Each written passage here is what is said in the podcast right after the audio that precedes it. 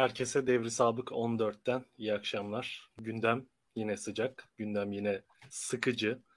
Ee, bu bölümde biraz daha az siyaset konuşmak istiyorum. Ee, sizi sıkıcı gündemden belki birazcık uzaklaştırabiliriz. Daha eğlenceli bir hale getirebiliriz belki gündemi. Daha ilgi çekici bir hale getirebiliriz diye umuyorum. Zaten Nevzat Hoca'nın olduğu bir programın eğlenceli ve ilgi çekici olmama ihtimali bence yok. Hocam hoş geldiniz. Merhaba, hoş bulduk Emre'ciğim. Nasılsınız? İyiyim canım benim, sağ ol. Birazcık yani burnum akıyor falan ama korkmayın. Covid değilim ve ekrandan da geçmiyor. Onlara virüs bulaşmaz değil mi hocam? Bulaşmıyor. Tamamdır. O zaman e, ben birazcık şöyle konuya giriş yapayım. Bu programın sahibi Nevzat Hoca bu bölümde. Patronu e, topu alacak ve istediği gibi oynayacak. Biz de e, gayet keyifle dinleyeceğiz diye umuyorum hep birlikte. Şimdi bir helalleşme tartışmasıdır gidiyor. Özellikle Kılıçdaroğlu'nun dün grup toplantısında yaptığı konuşmadan sonra ciddi bir gündem oluşturdu bu hel- helalleşme tartışması. Ne dedi? İşte biz e, Türkiye'de aslında sadece CHP ile veya e, kendi CHP'nin iktidar dönemlerini de aşarak genel olarak Türkiye tarihinde bir takım mağduriyetlere e, seslenerek dedi ki bir yüzleşme diyebileceğimiz aslında bir barışma teklifinde bulundu. E, ve bunu da aslında devlet adına yaptığını ben düşünüyorum. Yani bir devlet adamı e, perspektifiyle böyle bir çağrıda bulunduğunu düşünüyorum. Ve 6-7 6-7 Eylül olaylarından tutun işte 28 Şubat'a Ahmet Kaya'ya değindi vesaire çok farklı toplum kesimlerine e, hatta CHP'nin mağduru olduğu yani CHP en azından seçmenin mağduru olduğu konularda dahi bir hesaplaşma, e, helalleşme daha doğrusu çağrısı yaptı. Ancak öte yandan bir, bir de bir çizgi çekti. Hukuk ayrı, helalleşme ayrı. E, suç işleyenler varsa tabii ki onlar yargının konusudur. Fakat ben bir yeni bir toplumsal mutabakat çağrısı yapıyorum dedi aslında özetle. Ben böyle değerlendiriyorum. Şimdi bu helalleşme meselesinden girelim meseleye. Helalleşme kavramının kendisinin dini bir kavram olması itibariyle birazcık bazı çevrelerde aslında muhalefet içerisinde bir takım tartışmalar yarattı. Neden helalleşme kullanılıyor, neden yüzleşme denmiyor diyenler oldu. Bir, bir kesim neyle helalleşecekmişiz, mağdur olan biziz zaten, neden helalleşelim gibi bir takım eleştiriler de bulundu. Başka bir kesimde bu çok doğru bir çıkıştır. Türkiye'nin barışmaya ihtiyacı var. Yeniden e, farklı toplum kesimlerinin düşmanlaştırılmış olan, kutuplaştırılmış olan farklı to- toplum kesimlerinin bir araya gelebilmesine ihtiyaç var. Yeni bir e, sürece giriyoruz gibi bir takım değerlendirmeler, eleştiriler oldu. Hocam helalleşmeyle ilgili şöyle birazcık tarihsel bir perspektif verelim mi? E, bunun kültürel arka planı nedir? Toplum inşasında yeni bir toplum kurulurken yeni aslında bir ulus kimliği inşa etme çabası da diyebiliriz belki biz buna. Belki hmm. birazcık modern öncesi bir kavramı alıp modernin modernitenin içine yerleştirmiş oluyoruz bu haliyle. Hı Ulus, ulus inşasında böyle bir barışma, tekrar bir araya gelme iradesi. Ee, evet. Bu konuda ne düşünüyorsunuz? Siz nasıl değerlendiriyorsunuz? Bunun e, kültürel arka planı olabilir. Hatta Hı-hı. mitolojiye de gidebiliriz. Çünkü intikam Hı-hı. deyince bence mitolojisiz ele almak olmaz. Çünkü Hı-hı. bir kesimde helalleşme de neymiş, hesaplaşalım e, diyen bir kesim var. Hatta intikam Tabii. isteyen bir kesim de var. Türkiye'de. Bunları yok sayamayız. Bunlar var. E, mağdur olduğunu düşünen bir kesim var. Siz ne düşünüyorsunuz? Şimdi tabii ki e, Kılıçdaroğlu çok e, profesyonel yani kültür tarihi açısından bakıldığında çok profesyonel bir e, dışa vurumda bulundu bu. Özellikle yüzleşme değil de helalleşme kelimesini kullanarak. Neden?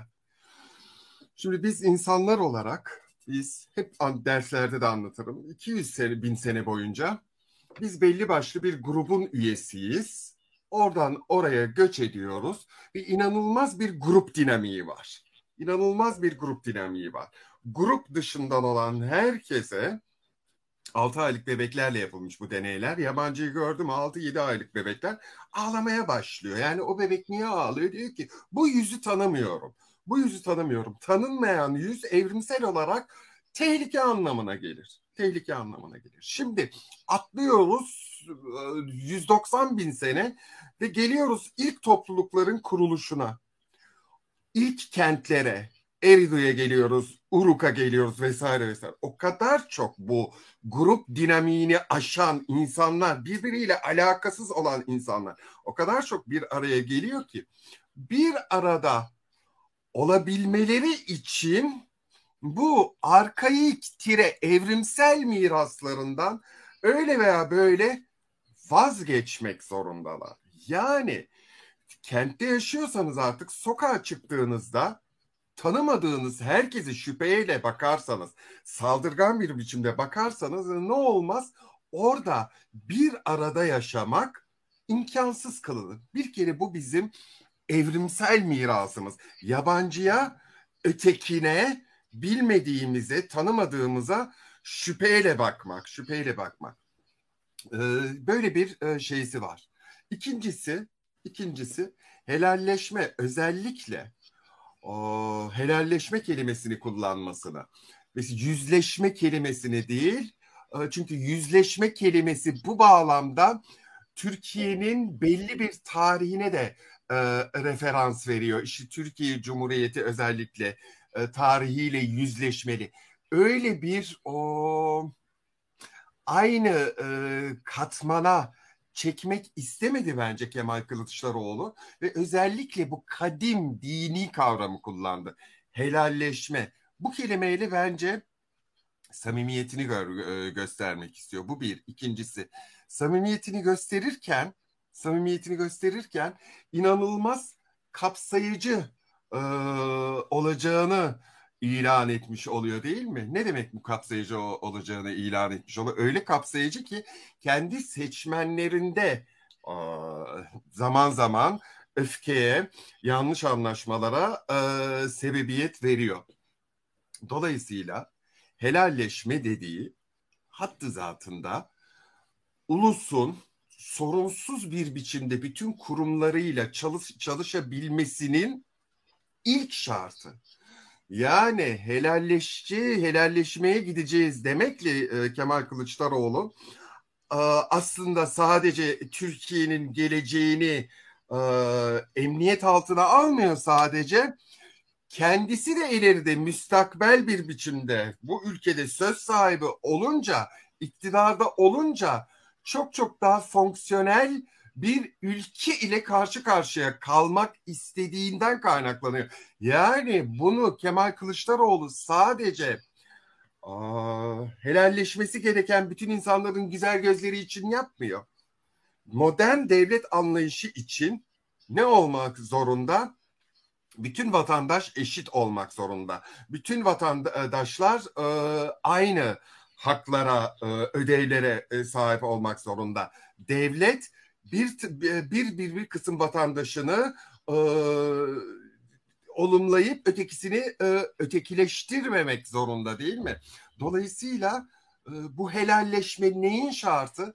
Aslında Türkiye Cumhuriyeti'nin sağlığına kavuşmasının ilk şartı değil mi? Neyi bertaraf etmek istiyor bu helalleşme? Helalleşme iyi, güzel, hoş.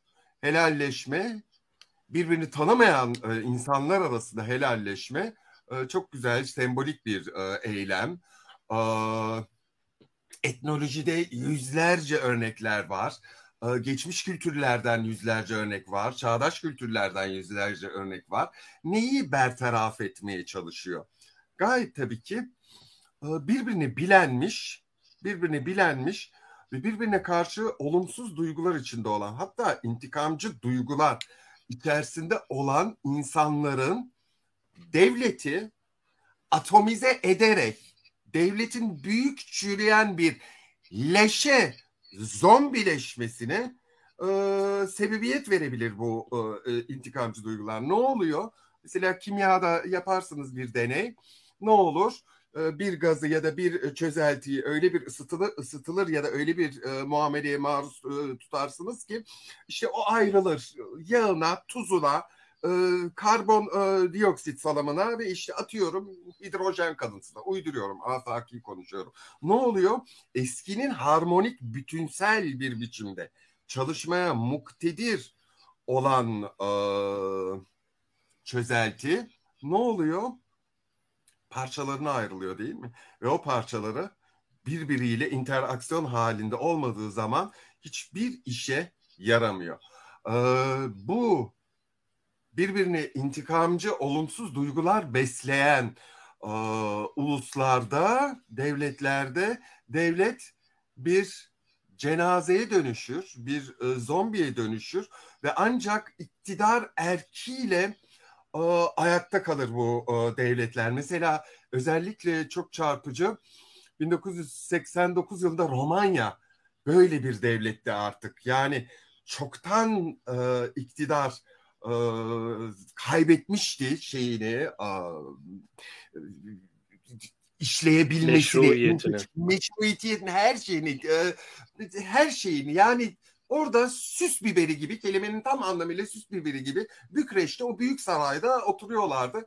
En sonunda işte böyle birike birike Glasnost ve Perestroika'nın ben o zaman 21 yaşındaydım. Benim için bir travmadır e, Romanya. Çünkü aslında e, Körfez Savaşı'ndan önce naklen seyredilmişti.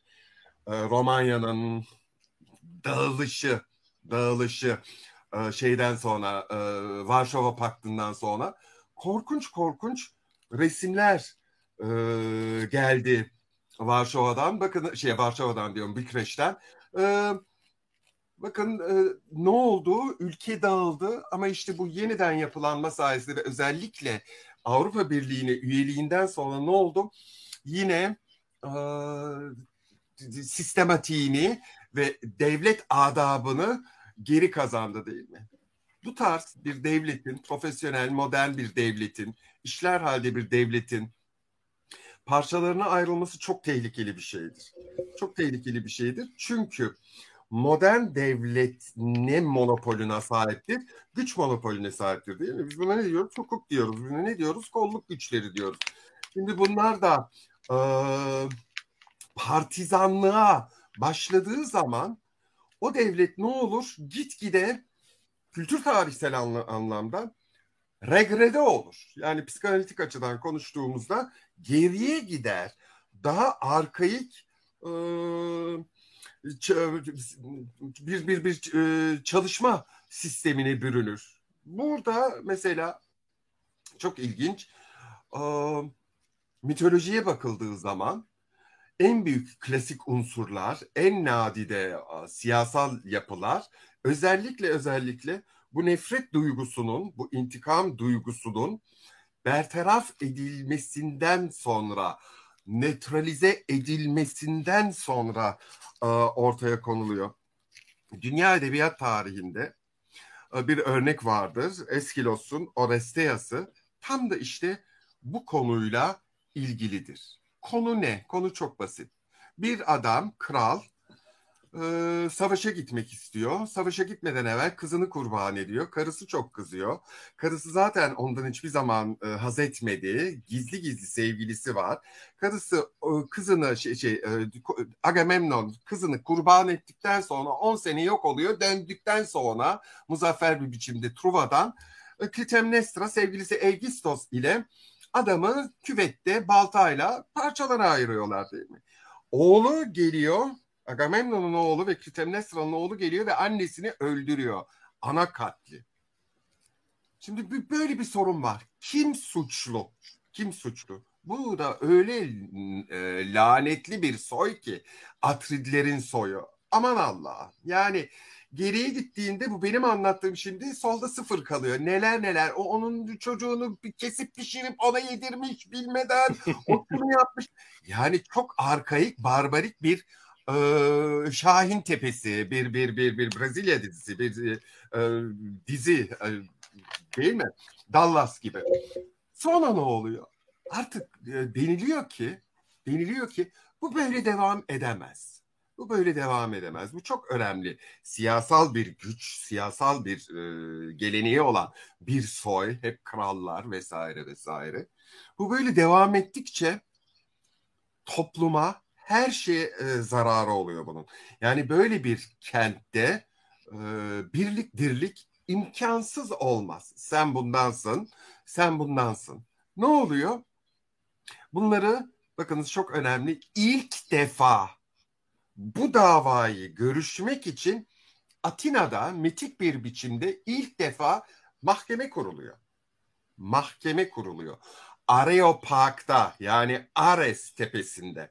Ares tepesinde. Ares'te Ares tepesi ne demek? Bakınız Ares e, kör şiddettir, katliamdır, e, soykırımdır anlatabildim mi? Hayır.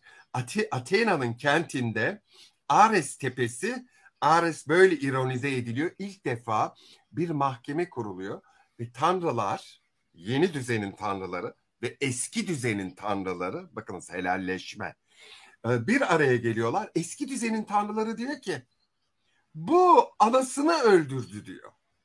Bu anasını öldürdü diyor. Bunda diyor tartışacak bir şey yok. Yeni tanrılar diyor ki, bu e, anasını öldürdü ama senin savunduğun anası da öldürülen anası da bunun babasını öldürdü diyor. Diyor ki eski düzenin tanrıçaları.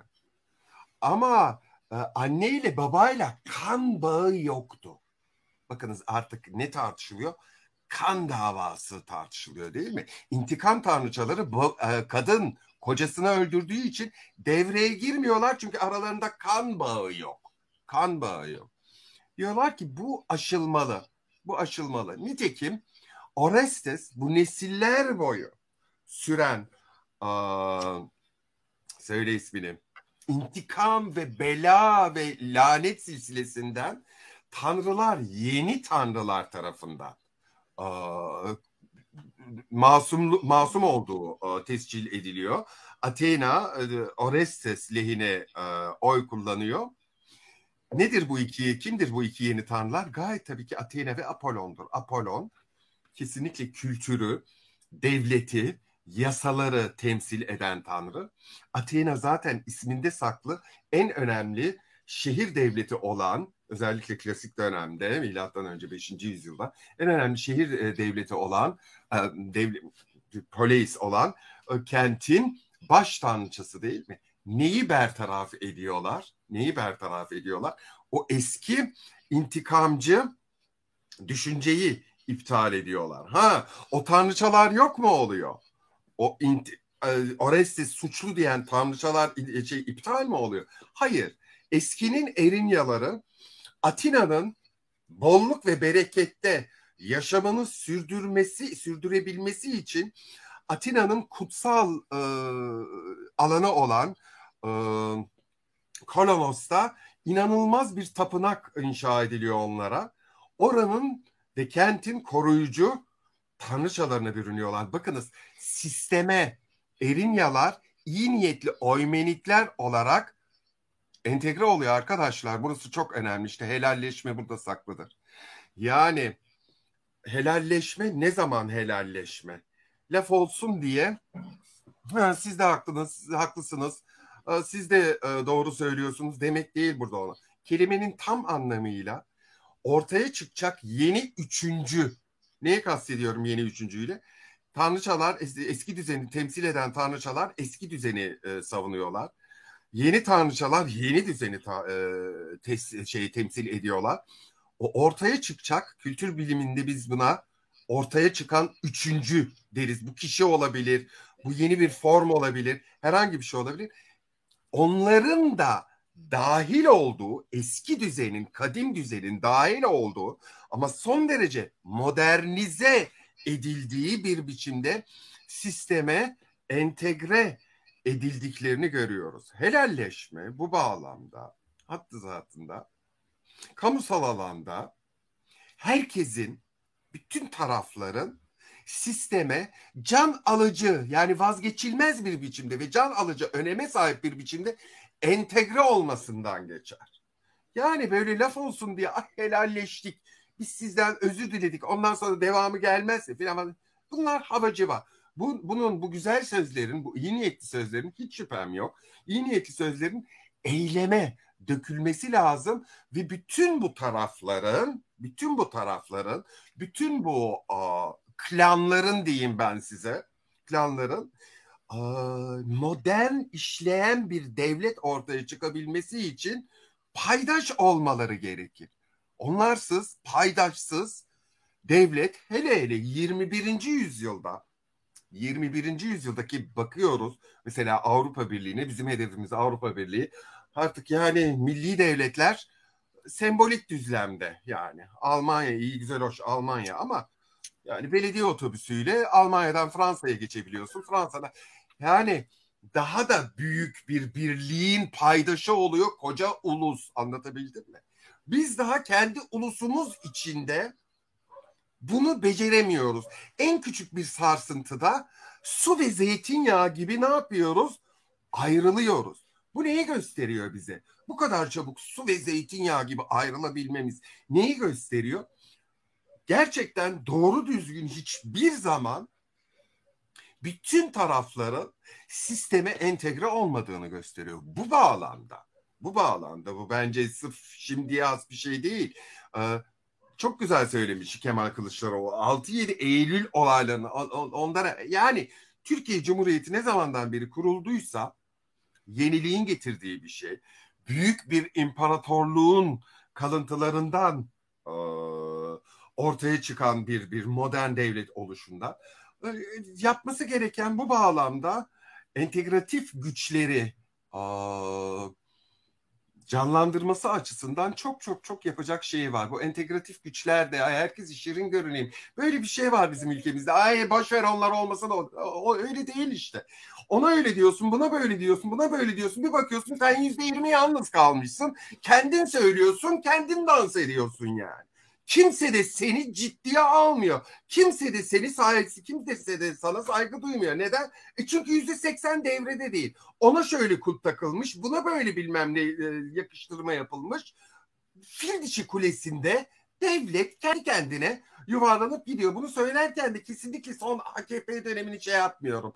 Yani 80'li yıllarda da böyleydi. Ben 85'te döndüğümde hep böyle bir tarafı vardı bir ülke bu ülkenin. Hep böyle bir aa, sevdiği evladı vardı ve Hı-hı. sevmediği evlatları hep vardı. Hep böyle evlatlarını ayıran nalet bir baba hüviyetindeydi bu devlet. Ben bunu ezelden beri gördüm ve tanıklık ettim yani. Ki ben bu ülkeyi her şeyiyle çok çok çok seviyorum. Mirası itibariyle zaten hepimiz sevmek zorundayız. Her şey gerçekten kelimenin an, tam anlamıyla buradan çıkmış.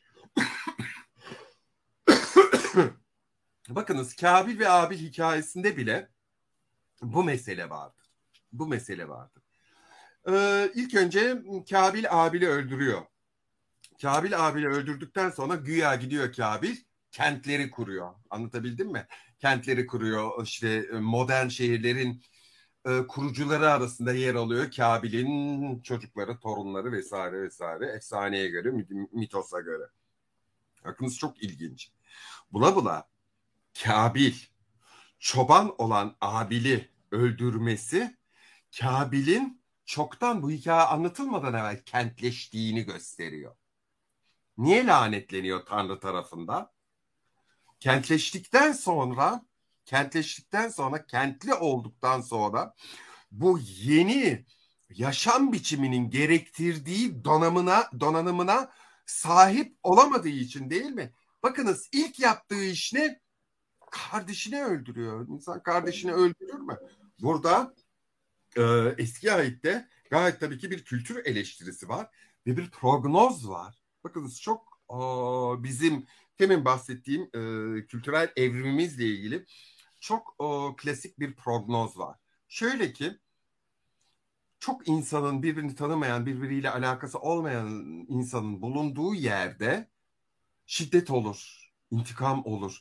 Çünkü daha akültüre edilmemiş e, güdülerimiz ve hala akültüre olmayan aslında son derece e, ince bir vernik tabakasının altında hala o yabancıya e, güvensizlik, nefret ne oluyor? E, dışa vurumunu yaşayabiliyor değil mi? Ne olması lazım? Bunun ehlileştirilmesi lazım. Bu perspektiften baktığımızda edebiyat tarihi bu açıdan bu bizim çoktan aşıldığını sandığımız kabilelere has, kabile devletlerine has dediğimiz bu intikamcı duyguların aslında çok çok çok biraz karıştırıldığı zaman demokratik e, yüzey biraz kurcalandığı zaman Hemen, Hemen cehennemin çıkıyor. Dibine, yüzdeye çıkıyor. Cehennemin dibine varabiliyoruz değil mi? Mesela e, kim sihirli flüte gider Mozart'ın sihirli flütüne? Herkes Zarastro'nun o bilgelik aryasını dinlemek için mi gidiyor? Hayır. Herkes, herkes e, Gece Kraliçesi'nin o intikam aryasını dinlemek için gidiyor değil mi? Ve kadının sözleri Allah'ım ne kadar büyük bir beddua. De hölle Rache kocht in meinem Herzen.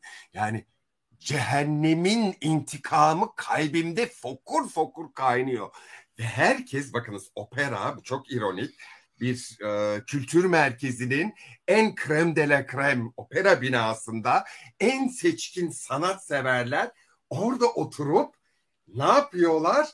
Kendi arkaik ve verniğin altındaki geçmişleriyle e, hasbihal oluyorlar değil mi? İnanılmaz bir m, tatmin duygusu yaşıyorlar. Gabriel Garcia Marquez'in e, Kırmızı Pazartesi orada o cinayetin işleneceği biliniyor. Yani öyle bir doğal bir mekanizmaya bürünüyor ki intikam süreci, barbarlık süreci. En sonunda o iki kardeş öldürüyorlar. Ee, ismini unuttum şimdi. Kız kardeşlerini tecavüz ettiği denilen e, e, e, gencim. Biz diyorlar katiliz ama suçlu değiliz. Yani bakın bu çok ilginç bir şey. İntikam duygusunun bir tarafta son derece doğal bir emotion, doğal bir emotion olduğunu, duygu olduğunu, öte yandan son derece akültüre olmuş değişik değişik kültürel e, görünümler altında kendisini ifşa eden unsur olduğunu da ne yapıyoruz? Görüyoruz değil mi? Kutsal İntikam, cezalandırma. Aslında bir tür kutsal cezalandırma. Şimdi inanılmaz. Hatta ha, Nemesis ha. geldi aklıma siz bunu söyleyince. Hmm. Hani tanrısal bir cezalandırma. Yap, yaptıklarının Tabii. bedelini çekeceksin çünkü bunlar hmm. gayrimeşruydu. Şimdi bunun karşılığını ödemen için ödemen gerekiyor. Dolayısıyla intikam alınacak senden. Evet, intikam alınacak ama düşün bu öyle artık kentler kurulduktan sonra öyle kök salmaya başlıyor ki kenti, kentteki sosyal hayatı, harmonik birlikteliği tehdit eder hale geliyor. Bakın pagan mitlerde senin dediğin gibi Emre'cim. Ama mesela Yahve der ki eski ayette intikam bana aittir. İntikam bana aittir. Şeriattır. Şeriattır işte. Ee, şey ne diyor? Ee, Kodeks Hammurabi'de e, bak yani tabletler milattan önce 1700'lerde ne diyor? Bir hür adam başka bir hür adamın gözünü oyarsa onun gözü alınsın. Bir hür adam hür olmayan bir adamın gözünü oyarsa ya da bir kemiğini kırarsa bu kadar bu kadar gümüş ödesin. Burada bile e, arkaik e, devletlerde bile Tanrı'nın e, kralla paralel olduğu, aynı kişi olduğu yerlerde bile bu korkunç duygu e, domestike edilmesi gereken duygu neye bağlanmaya çalışıyor? E, yasaya, huku, hukuka yani bütün e, güç, bütün cezalandırma mekanizmaları devlete geçiyor. Şimdi gelelim bizim sarmalımıza. Eğer hukukta şey yapmaya başladığı zaman işte A olayında böyle karar veriyor, B olayında böyle karar veriyor. Bir tanesi suçlu bulunuyor, bir tanesi suçlu bulunuyor. Halbuki aynı mekanizma. Ne oluyor? Bu sefer işte o erk, devlet erki hukuku bilgi bir biçimde sisteme entegre olmuş bütün taraflara eşit şekilde uygulamıyor anlamına gelir. Bu öyle tehlikeli bir sarmaldır ki. Bu böyle sistemlerde intikam duyguları devletin ilkelleşmesinden kaynaklanan intikam duyguları insanlarda anında ne yapar?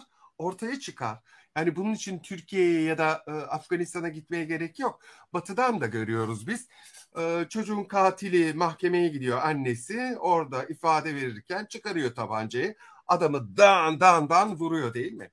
İntikam son derece tehlikeli e, bir duygu ve Camille Paglia'nın deyimiyle bu tarz duygular duygulara karşı her gün her gün yeniden kültürü kazanmak için ne yapmalıyız? Adeta olimpiyatlara hazırlanan bir e, koşucu gibi antrenman yapmalıyız ve bu korkunçluğumuzu süblime etmeliyiz. Bu açıdan yine Kemal Kılıçdaroğlu'na geleyim. Son derece bilgece konuştu bana göre. Bilgece konuştu. Hatta büyük bir risk aldı. Böyle şeyler risktir. Çünkü çok fazla fraksiyonlara bölünmüş bir devlet olduğu zaman, bir toplum olduğu zaman sen orada atıyorum 6-7 Eylül dediğinde %70'i diyor ki nereden çıktı bu 6-7 Eylül? Ee, işte atıyorum başka ne dedi? 28 Şubat dediğinde bu sefer kendi seçmenleri diyor ki asıl onlar ne yaptı onlar bir şöyle yapmak istiyordu biz mağduruz. Anlatabildim mi? Hani burada bütün vatandaşlardan sivil vatandaş olma hüviyetleri itibariyle buna artık bir son verilmesini talep ediyorum ben kendimce. Eğer çünkü niyet üzüm yemekse, bağcıyı dövmek değilse, hepimiz bu ülkenin birer eşit, yetkin, mutlu, mesut, e, diğer uluslarla dünya ailesinde saygın yerimizde oturan birer vatandaşsa bunun bedeli ben anlamıyorum niye bu bedel ödenmesin bedelse. Anlatabildim mi? Bu çok önemli. Hakikaten bunun için de ne gerekli? Söylemlerin çok değişmesi lazım. Söylemlerin çok değişmesi lazım. Tabii ki son 10 e, sene, 15 sene çok e, kutuplaştırıcı, özellikle Gezi'den sonra çok kutuplaştırıcı bir e, söylem söz konusu. Tabii ki bu söylemler de, kutuplaştırıcı söylemler de ne yapıyor? Devletin hukuk sistemini, devletin bütünlüğünü, bütünlüğünü zedeliyor. Fay hatlarını çok görünür kılıyor. Sadece fay hatları görünür kılınmıyor, depremlere sebebiyet veriyor değil mi? Bu işte bazı taraflar bundan fayda medet umuyor, umar hale geliyor. Böyle inanılmaz bir kısır döngüye giriyor devlet.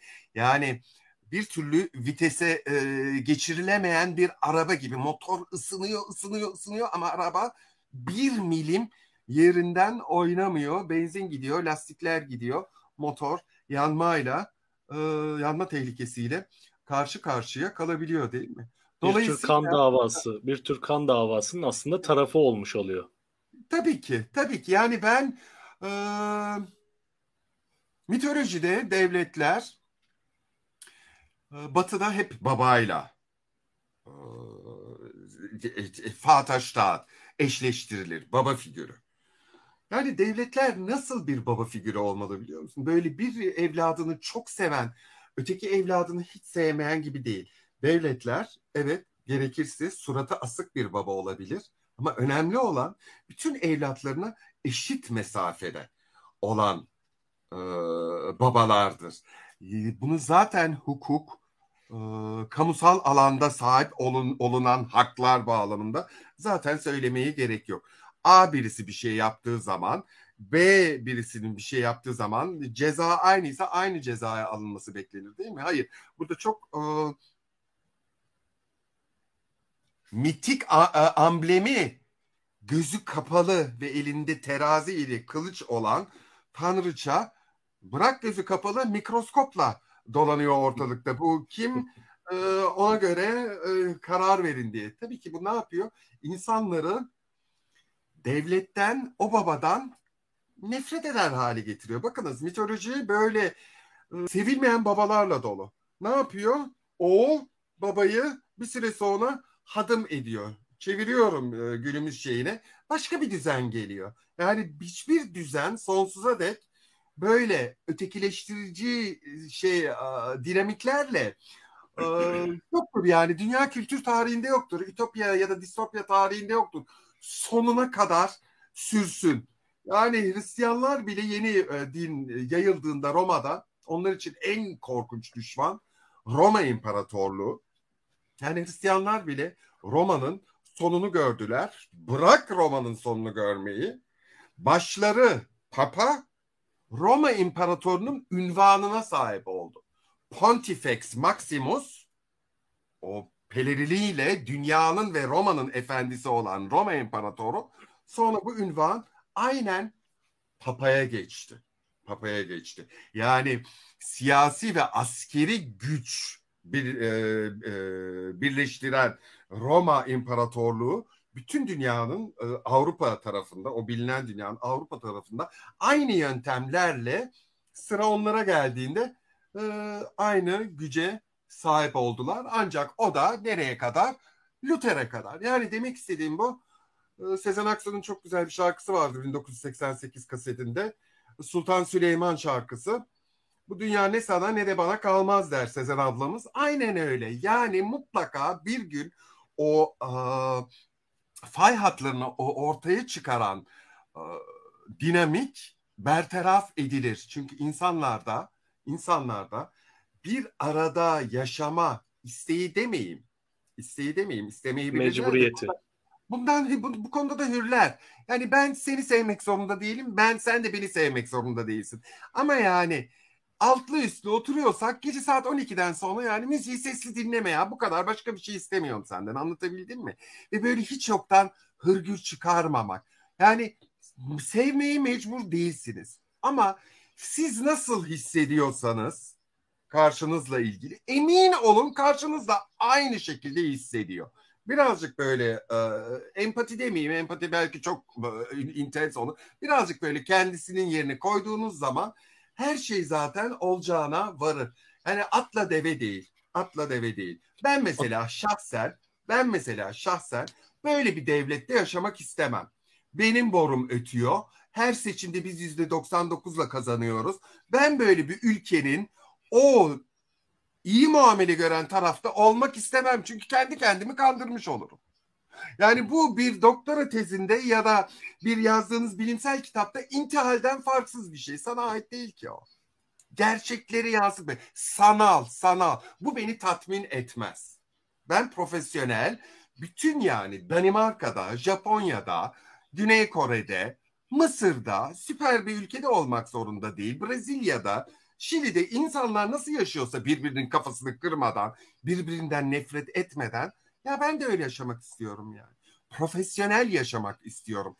E, kendime ve sorunlarıma ve sevdiklerimin sorunlarına e, e, şey olayım, e, konsantre olayım. İşte dolar olmuş 12 lira bitti. Ben artık kıçı kırık bir kitap satın alamıyorum Amazon'dan. Eskiden ne güzel diyordum. Aa kitap 10 euro süper alayım. Şimdi demiyorum. Şimdi diyorum ki aa kitap 120 lira. Al 3 tane 120 liralık kitap. Almanya'da suratına bakmazsın yani. Anlatabildim mi? Hepsi zaten kütüphanede var orada da. Bu çok korkunç bir şey. Yani ben profesyonel olmak istiyorum. Profesyonellikle neyi kastediyorum? Yani 1 dolar olsun 5 lira. 1 euro olsun 6 lira. 3 senede 5 senede bir, bir artık Atina'dan vazgeçtim. Bir Samos'a gideyim. Bir değişiklik olsun. Bunu istiyorum yani atla deve değil. Bunun olabilmesi için de ve bu herkes için geçerli. 80 milyon Türkiye Cumhuriyeti vatandaşı için de geçer. Herkes aklını başına toplamak zorunda. Böyle ona hır buna gür der diye diye dolar olur 20 lira euro olur 30 lira. Oturursunuz evinizden çıkamazsınız. Belediye otobüsüne binemezsiniz çünkü belediye otobüsünde mazot olmaz. Yürüyerek gitmek zorunda kalırsınız. Söylediğim bu. Bunların hepsi birbirine bağlı. Sanki ben bayılıyordum benim gıcık olduğum, uzaktan uzaktan gıcık olduğum kişiye. Sanki bayılıyordum. Hayır onunla helalleşmek zorundayım. Helalleşmek zorundayız. Ben Kılıçdaroğlu'nu savunmuyorum. Birazcık profesyonel ve cool olmak zorundayız. Anında bu nefret diskuruna ee, saplanmamalıyız. Cool olmak. Birazcık soğukkanlı ol ya. Bırak, bırak, rahat ol. Rahat ol. Serin kanlı ol. Yok anında cehennemler, bütün apokalipsler, atlı, e, kıyametin dört değil on iki atlısı geliyor bizim ülkemizde. Bizim burada Öteki demişken... Ha, ha. Çocuğu Araya girdim ama. Vurdu. Hayır hayır. Kırmızı lambada çocuk onun yolunu kesti. Çıktı arabadan gencecik çocuğu vurdu ya. Allah belanı versin yani. Korkunç, korkunç. Korkunç. Ya, o gün di, dilimi yuttum o gün. Cinnet yani hali, bir cinnet hali. 8 yılı. Hayır bir de bak beni dehşete düşüren şey oldu. Araba koskocaman böyle büyük bir araba markasını söylemeyin böyle büyük beyaz zengin olduğu belli zaten semt orası çok değişik bir semt.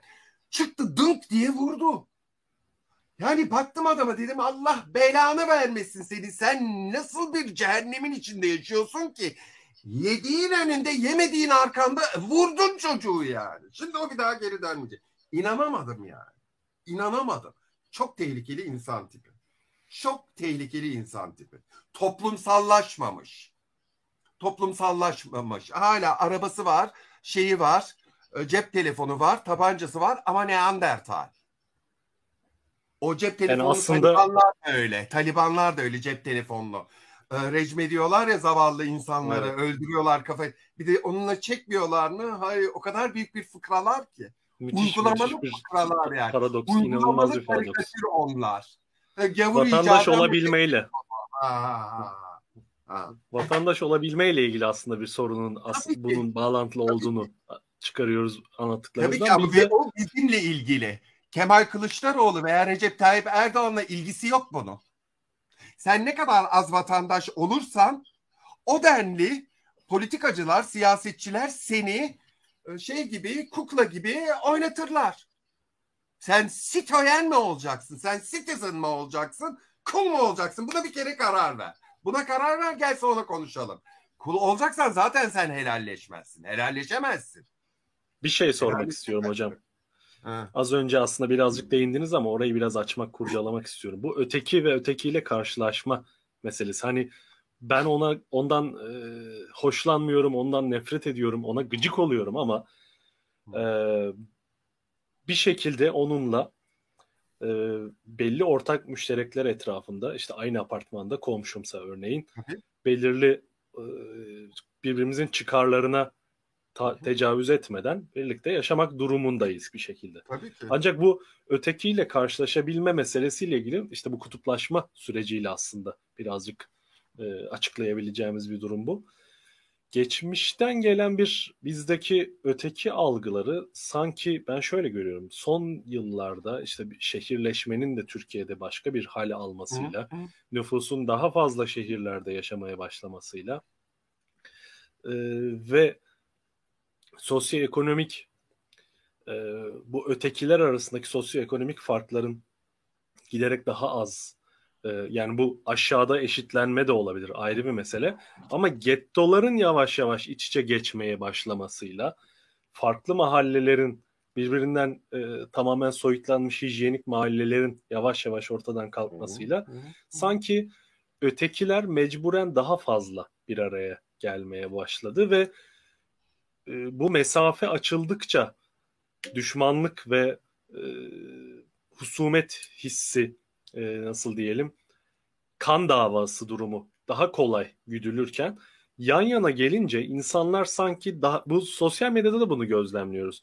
Örneğin yan yana geldiğinizde sizinle çok daha kibar ve e, belli bir hukuk çerçevesinde konuşacak olan insanlar sosyal medyanın sağladığı mesafeye ulaşınca, kavuşunca çok daha apır sapır konuşabiliyor, küfür edebiliyor, hakaret edebiliyor vesaire. Yani o uzaklığın verdiği aslında bir e, ilkelleşme halini de gözlemliyoruz. Fakat işte dediğim gibi o son bence Türkiye'nin son dönemlerinde o gettolar giderek e, kaynaşmaya başladı mecburen. Çeşitli sosyolojik nedenleri olabilir, ekonomik nedenleri olabilir ama bu ötekiler arasındaki e, kutuplaşmanın e, sanki maddi zemini de ortadan kalkmaya başladı ve öteki dediğimiz e, kavramın iki yani farklı kesimler açısından ötekinin kendisi de nesnel bir şey olmaktan çıkıp daha çok hayali ideal ideal bir şey haline dönüşmeye başladı gibi görüyorum. Ve e, bu ötekiyle barışma halini de sanki birazcık e, zorunlu giderek daha fazla zorluyor, daha zorunlu kılıyor diye gözlemliyorum. Siz ne düşünüyorsunuz bu konuda? Şimdi tabii ki bunda çok e, semptomatik e, bir şey var bu senin söylediğinde. Şimdi bu Boğaziçi Üniversitesi tartışmaları. Boğaziçi Üniversitesi hiç yoktan e, Monşerlerin e, sanki bütün kolej kolejlerden zengin e, çocukların mezun olduğu oku, e, çocukların okuduğu üniversite haline geldi. Öyle büyük bir bir fantazi ki tam tersine Boğaziçi Üniversitesi'nin önemi, Orta Doğu Teknik Üniversitesi'nin önemi bütün üniversitelerimizde olduğu gibi. Şimdi Boğaziçi Üniversitesi'nin sembol bir e, üniversite olduğu için e, dile getirmek istiyorum. Anında beyaz Türklerin, e, CHP'lilerin, Atatürkçülerin, mandacıların, Robert Koleji artıklarının üniversitesi haline geldi. Şimdiye kadar o üniversitede kimler kimler mezun oldu?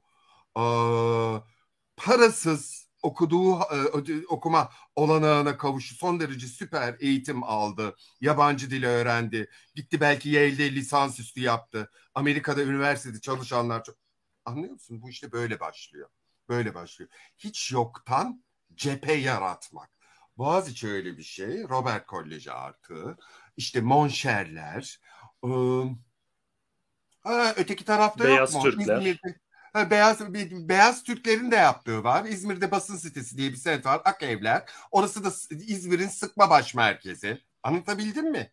Mekanizmalar işte böyle. Neyi söylemek istiyorum bununla?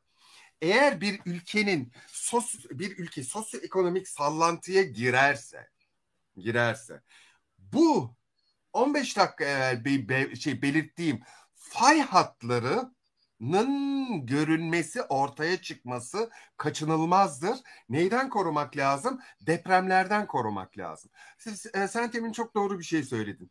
İşte e, insanlar daha çok iç içe geçti ama aynı zamanda insanlar daha çok iç içe geçti. Ama ne oldu biliyor musun? İyi semtler duvarlar arkasında garip garip güvenlikli sitelerde kaybolmaya başladı. Anlatabildim mi? Şöyle söylemler başladı. İşte akşam saat 9'dan sonra İzmir Kıbrıs şehitlerinde dolaşılmıyor artık. Ee, inanılmaz keko dolu. Hala o kekonun ne anlamına geldiğini bilmiyorum. Yani urban legend'lar, bu urban legend pattern'ları, yapıları işte böyle bütünlüğü güçsüz düşen toplumların lanetidir. Lanetidir. O yüzden bunun lamı cimi yok. Hakikaten kendi ülkemizde şöyle şöyle ağız tadıyla yaşamak istiyorsak birbirimizle helalleşmek zorundayız. Birbirimizi kabul etmek zorundayız. Hatalarımızla yüzleşmek zorundayız. Bundan kaçma yok. Niye? Ben yüzleşeceğim, ben helalleşeceğim ki karşıdaki de yüzleşsin ve helalleşsin. Çünkü çok kutuplaştık. Öyle kutuplaştık ki bir kıvılcım absürt bir yerden çıkan kıvılcım Allah korusun korkunç toplumsal olaylara e, gebe bir potansiyele anında dönüşebiliyor bizim ülkemizde. Herhangi masumani söylenmiş bir laf bu sosyal medyada da olabilir. Anında linç. Yani kızabilirsin. Benim de kızdıklarım var. Diyorum ben mesela ne kadar aptal diyor. Ay Allah'ım nasıl mesajlar. Yani İsa'nın Passion of Christ solda sıfır kalıyor. Kırbaçlanması, çarmıha çakılması, e, kafasına dikenlerin geçirilmesi. Yani bu enerji nedir böyle bu nefret enerjisi? Neler birikmiş? Bu bir birikim. İnsanlar evet. can sıkıntısından bakın bunu da söyleyelim ve haksızlık olmasın. İnsanlar can sıkıntısından bir sabah uyandığında şöyle uyanmıyorlar. Ya bugün canım çok sıkkın. Şöyle Nevzat Hoca'ya sarayım. Sarayım. Yok böyle bir şey ya. Hiç kimse durup dururken böyle kendi ruh ve beden sağlığını e, yoracak hatta tehlikeye sokacak şeyler yapmaz. Bunlar gayet tabii ki alt alta yazıldığı zaman bütün birikmişliklerin dışa vuruma. Ergo ne ortaya çıkıyor? Uzun süredir e, profesyonelce bir icraatta herkesi kapsayan bir icraatta e, bulunulmadığı anlaşılıyor yani. Bu anlaşılıyor. Bunu e, doğru doğruya doğru konuşmak lazım. Bu böyledir. Hiçbir şey e, yoktan olmuyor. Mesela hiçbir şey Almanya'da da olmuyor mu? Almanya'da da mesela Köln'de Türklerin yaşadığı evi yaktılar. Pardon Köln dedim Möln'de, Zollingen'de oldu. Yani bakıyorsun sosyoekonomik duruma bakıyorsun, sebeplere bakıyorsun. Aslında işte Türkler geliyor bizim işimizi kapıyorlar. Ee, işte bizim e, kadınlarımıza sarkıntılık yapıyorlar. Bunlar ne biliyor musun?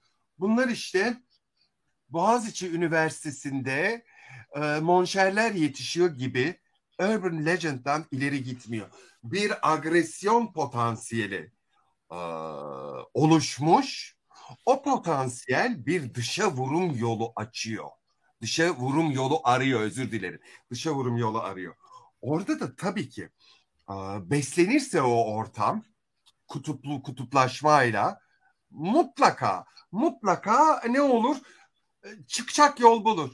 Apolonik değil yavrum apolonik değil şöyle bir şey. Biz bizim e, belli bir bilişsel e, hardware'imiz var ve belli, belli bilişsel software'imiz var. En küçük tehditte en küçük korkuda uzun süreli korkuda eski kadim devre şey e, sistem, sistemler devreye giriyor. Saldırganlık, e, saklanma, insanlardan uzaklaşma, agresyon artması değil mi? Hormonal bir şey yani bu. Eğer bizi bir arada tutan tutkal, devlet erki, birer vatandaş olma hüviyeti o ne kadar zayıflarsa, o ne kadar zayıflarsa o kadar kendi isteğimizle bu sisteme entegre olamayız. Ne olur devlet ve bütün e, konotasyonlarıyla bir, birlikte kelimenin tam anlamıyla disentegre olur. Atomlarına ayrılır. Anlatabildim mi? Bütünlük gider. Bütünlük gider. E bütünlük gittiği zaman maddi manevi bir fraksiyon olduğumuz an bu neye sebebiyet verir? anarşiye kaosa sebebiyet verir. Zaten birbirimizi anlamıyoruz. Birbirimizi yani bir arada yaşamak istemiyoruz anlamına gelir. Bu tabii ki bir devlet için, bir ulus için en büyük tehdit Allah korusun iç savaşa kadar götürür bu yani. Bunu bunu kaşımak çok kolay. Ne ki yani?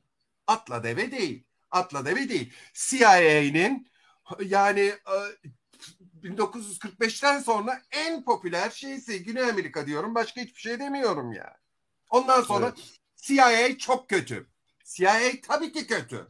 Ama CIA hadi gitsin bakalım İsveç'te yapmaya çalışsın bunu. Bir yerleriyle gülerler yani. Ha ne diyor bu? Sosyolojik bir zemini olmadığı zaman tabii hiçbir ki. Verimli bir tabii. biyotopu olmadığı zaman CIA'de hiçbir yiyemez yani. Bu kadar basit. Peki e, bir sorumuz daha var. Bunu da ben ekrana yansıtmak istiyorum icraata geçmeyen devlet söylemi fantezi midir? Devlet fantezi kurar mı diye bir soru gelmiş.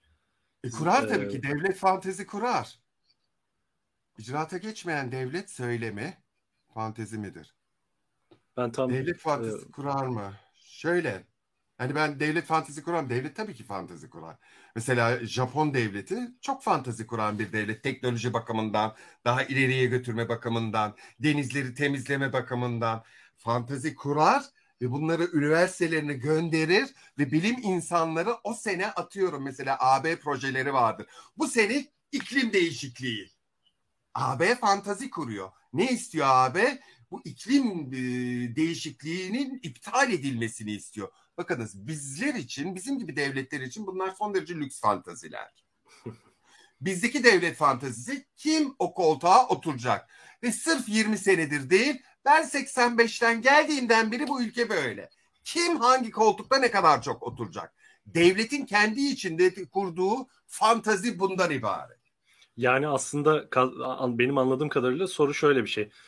Devlet hmm. fantaziden ibaret kalabilir mi? Yani kendini, kendi vasfını, işlevselliğini ortaya koyamayan, dolayısıyla işte toplumu bir, bir arada tutamayan sadece bir ideadan ibaret kalan bir devlet. Zaten e, Türkiye'de mesela, birazcık bu oluyor şu an. Türkiye'de birazcık bu oluyor. Bir de mesela dünya tarihinde öyle bir devlet vardır aleni. 1933 Hitler öncesi Almanya yani Birinci Dünya Savaşı'ndan sonraki 1918 yılında kurulan Weimar Cumhuriyeti öyle bir hortlak devlet. Adı var, kendisi yok. Adı var ama bütün kilit yerlerde göya sosyal demokratlar kurdu. Bütün kilit yerlerde ileride NSDAP üyesi olacak olan, Hitlerce olacak olan kilit yerlerde faşistler. Millet sokakta katlediliyor. İnanılmaz korkunç şeyler oluyor. Aleni iç savaş ortamı var. Devlet felç olmuş seyrediyor. İnanılmaz fantazi aleminde bir devlet. Bir de niye Weimar Cumhuriyeti adı? Goethe ve Schiller'i temel alıyor. Yani Almanya Birinci Dünya Savaşı'nda çok kötülükler yaptı. Şimdi artık e, Goethe ve Schiller'in izinden gideceğiz. Goethe ve Schiller'den sonra Adolf geldi. Düşünün. Ve bu fantazi devletlerin böyle felç olmuş devletlerin kaderi hep böyledir. Felç olurlar. Ondan sonra o felç olma durumundan doğan vakuumu bir manyak doldurur. Bunun adı Adolf Hitler olur. Başka bir e, diktatör olur. Şu olur bu olur. Ve sistemi öyle bir hale getirir ki hiç kimse birbirine uzaktan bile gıcık olma lüksüne sahip olmaz. Çünkü devlet herkesi böyle dırrt diye biçti mi, aynılaştırdı mı o zaman oturursunuz e, Dimyat'a pirince giderken nasıl evimizdeki bulgurdan olduk efsaneleri hakkında türküler tıngırdatırsınız. Ya. Evet. Bunu da çok güzel söyledim valla. E, müthiş oldu. Çok keyifli bir program oldu. Bana neredeyse hiç söz söz düşmedi, hiç gerek kalmadı. Eminim izleyenlerimiz de çok keyif almıştır. Yani bu programı sabaha kadar devam ettirmemizi isteyen e, izleyicilerimiz olduğuna eminim. Zaten yor- Yaparız ama tarz yorumlar da geldi. Bir yere kaçmıyoruz. Ben mesela yurt dışına kaçmam. Ben bu ülkeyi çok seviyorum. Bunu bakın birazcık buna örnek alın. Ben bu ülkeyi çok seviyorum. Ben bu ülkenin insanı o yüzden her gün boğazımı patlatırcasına bir şeyler anlatmaya çalışıyorum. Herkes bu gayreti ne yapmalı? Göstermeli. Ben böyle ay vatanımı seviyorum naraları değil bu. Ya biz burada yaşıyoruz. Bu bizim evimiz. Bu evimizi ne yapmak zorundayız? Temiz tutmak zorundayız. Bakımlı tutmak zorundayız. Herhangi o ev nüfusundan birisinin bir eksiği varsa onu ortadan kaldırmaya çalışmalıyız. Evimizin önü temiz olmalı. Başka evlerdeki insanlarla iyi geçinmeliyiz. Ee, atıyorum e, İtalya evinden birisi baktığı zaman ay şu Türkiye komşumuz ne tatlışko bir komşu diyebilmeli. Hani benim bundan boyum ne uzayacak ne kısayacak, e, kısılacak. Ama herkes biraz böyle şey yapar, yaparsa bir adım yaklaşırsa helalleşebiliriz vardır. Vardır intikam arzusuyla. Ee, siz işte 1945 sonrası Almanya'nın canına okundu. Almanya nasıl adam oldu bak. Evet. Almanya nasıl adam oldu? Almanya öyle adam oldu ki bambaşka açılardan lider ülke konumunda hala günümüzde. Var Almanya'da yani e, Nazi kadroları zaten bir kısmı işte savaştan sonra kaçtı, bir kısmı yargılandı vesaire ama e, Nazi iktidarı dedim. Evet. Bir kısmı da kaldı. Entegre Sistemi... oldu. Ama mum gibi oldular. Mum yani, gibi. Nazi iktidarı dediğimiz şey tabii ki o yöneticilerden, o bürokrasiden ibaret değildi. Onun kılcal damarları vardı toplum içerisinde bir takım. E, bir desteği, destekçisi, ciddi bir sosyolojisi vardı. E, Sosyolojik komşu, karşılığı vardı. Komşum bir yodiyi saklıyor diyen komşular söz konusuydu. Öyle evet, Allah'ın belaları vardı. Ve bunlar evet. yeniden bir şekilde bir ulus haline getirilebildi. Bir Almanya altında Tabii toplanabildi. Ki. Bir de bir şey daha söyleyeceğim çocuklar, şey gençler. Özellikle siz gençler. Diyorsunuz ki bu kadar nefret, bu kadar şey bir araya. Sosyal medya sayesinde hepsi birazcık da patos. Bundan da emin hmm. olabilirsiniz. O evet. size kin kusan tiplerle oturup böyle bir cigara tüttürürken ya da yasak kahve içerken onun da gayet normal bir insan olduğunu siz de fark edeceksiniz. O da zaten sizin normal bir insan olduğunuzu bilmem ölmeyi, dörde bölündürmeyi, kellinizin uçurulmasını, uçurulmasını gerekmediğini görecek yani. Bunlar birazcık da patos. İşin evet. e, poz boyutu. Poz boyutu. Tıs tıs. Benim öğrencilerim var. Ben 92'den biri hocayım. Benim hem o uçtan öğrencilerim var hem o uçtan öğrencilerim var. Ben bütün öğrencilerimi severim. Ve bütün öğrencilerimin birbirlerine saygı duymalarını ve hatta iyi geçinmelerini sağlarım. Bu poza, bu e, sosyal medyadaki nefrete onu o kadar e, gerçek olarak almayacağız. Evet aldanmamak lazım. Birazcık buranın sağladığı lazım. Bir e, algı yanılsaması neden, neden oluyor bir yanıyla. E, bir yanıyla da bir yani sosyal medyanın kendi algoritmaları var. Örneğin daha e, fazla etkileşim alan işte haberler, paylaşımlar ve manşetler baktığınız zaman işte daha şiddet içerikli, nefret doğuran, işte terör yaratan, ilk iz, e, okuyanda, görende çok büyük bir infiale neden olan aslında içerikler daha hızlı dolaşıma giriyor. Evet. Ee, evet. Ve dolayısıyla bu dolaşım sürekli bunlarla karşılaşma hali toplumun da sürekli böyle olduğu e, algısına da yol açıyor aynen sosyal öyle. medyadaki aynen maruz öyle. kalma hali. Büyük bir haksızlık aslında. Bir de şunu da evet. söyleyeyim sevgili gençler özellikle sizi çok ilgilendiriyor. Bu post e, political correctness diskuruyla bu batıdan bize geldi. Bu sosyal medyada böyle aşağılık davranmak. Orada da var hiç merak etmeyin. Bu post e, aman political correctness diskuruna karşı bir karşıt diskurdur. Bu linç, erase, yok etme. Anlatabildim mi? Birisi diyor ki ay eşcinsel bir erkeğe e, gay'den başka bir şey denilmez. Allah Almanya sitelerinde intihar etti çocuk. Korkunç. Ama o da çok ciddi al. Allah'ım neler yazmışlar öneri olarak. Bir gay erkeğe neler denilebilir. Yok böyle bir fantezi. Yok böyle bir fantezi. Ama siber işte şöyle zorbalık. bir yanlış. Evet siber zorbalık. Ama bunu da böyle Almanların deyimiyle o kişiye yönelik bağlamında altın tartıya almayacaksınız. Benden daha çok sinirlenen tanımıyorum ben sosyal medya. O çocuğa yönelik değil aslında. O çocuk artık orada söz konusu olmuş gidiyor. Aşağı doğru uzadıkça neolojizmler yani yeni kelime üretmeler evet. devreye giriyor. Niye? Bu political correctness diskurunu bir yere yerleştirmek için anladınız siz onu. Yani bunlar aslında belirli birbirini kışkırtan dinamikler. Kışkırtan dinamikler. Sakın merak etmeyin şimdi şeye başlamayacağım. Ay işte biz bu ülkenin çocukları falan. Hayır öyle demiyorum. Profesyonel olacaksınız. Hepiniz hangi görüşten olursanız olun gençsiniz. Hepiniz mutlu olmak istiyorsunuz. Hepiniz para kazanıp para harcamak istiyorsunuz. Şu küçücük dünyayı görmek istiyorsunuz. Sırf sosyal medyadan e, teorik kalmasın diyorsunuz. Ben bunu çok iyi anlıyorum. Bunu istediğinizi de biliyorum. O yüzden ne yapacaksınız? Birbirinize arka çıkacaksınız ki hep birlikte kim olursa olsun bu fraksiyondan olsun, şu fraksiyondan olsun hiç önemli değil. Bunları yaşayabilmeniz için çünkü en fazla 70-75 sene yaşayacaksınız. Yani bu 70-75 senenizi nasıl geçireceksiniz? Böyle mi geçireceksiniz? Sürekli bir boğazlaşma halinde. Ha yani. Cool mu geçireceksiniz? Profesyonel mi geçireceksiniz? İtalya'daki, İngiltere'deki, Fransa'daki, Portekiz'deki, e, Brezilya'daki akranlarınız mı gibi mi geçireceksiniz? Yoksa yitirilmiş ülke denilen Afganistan e, gibi ülkeler gibi mi geçireceksiniz? Anlatabildim mi? Belarus gibi mi olacaksınız?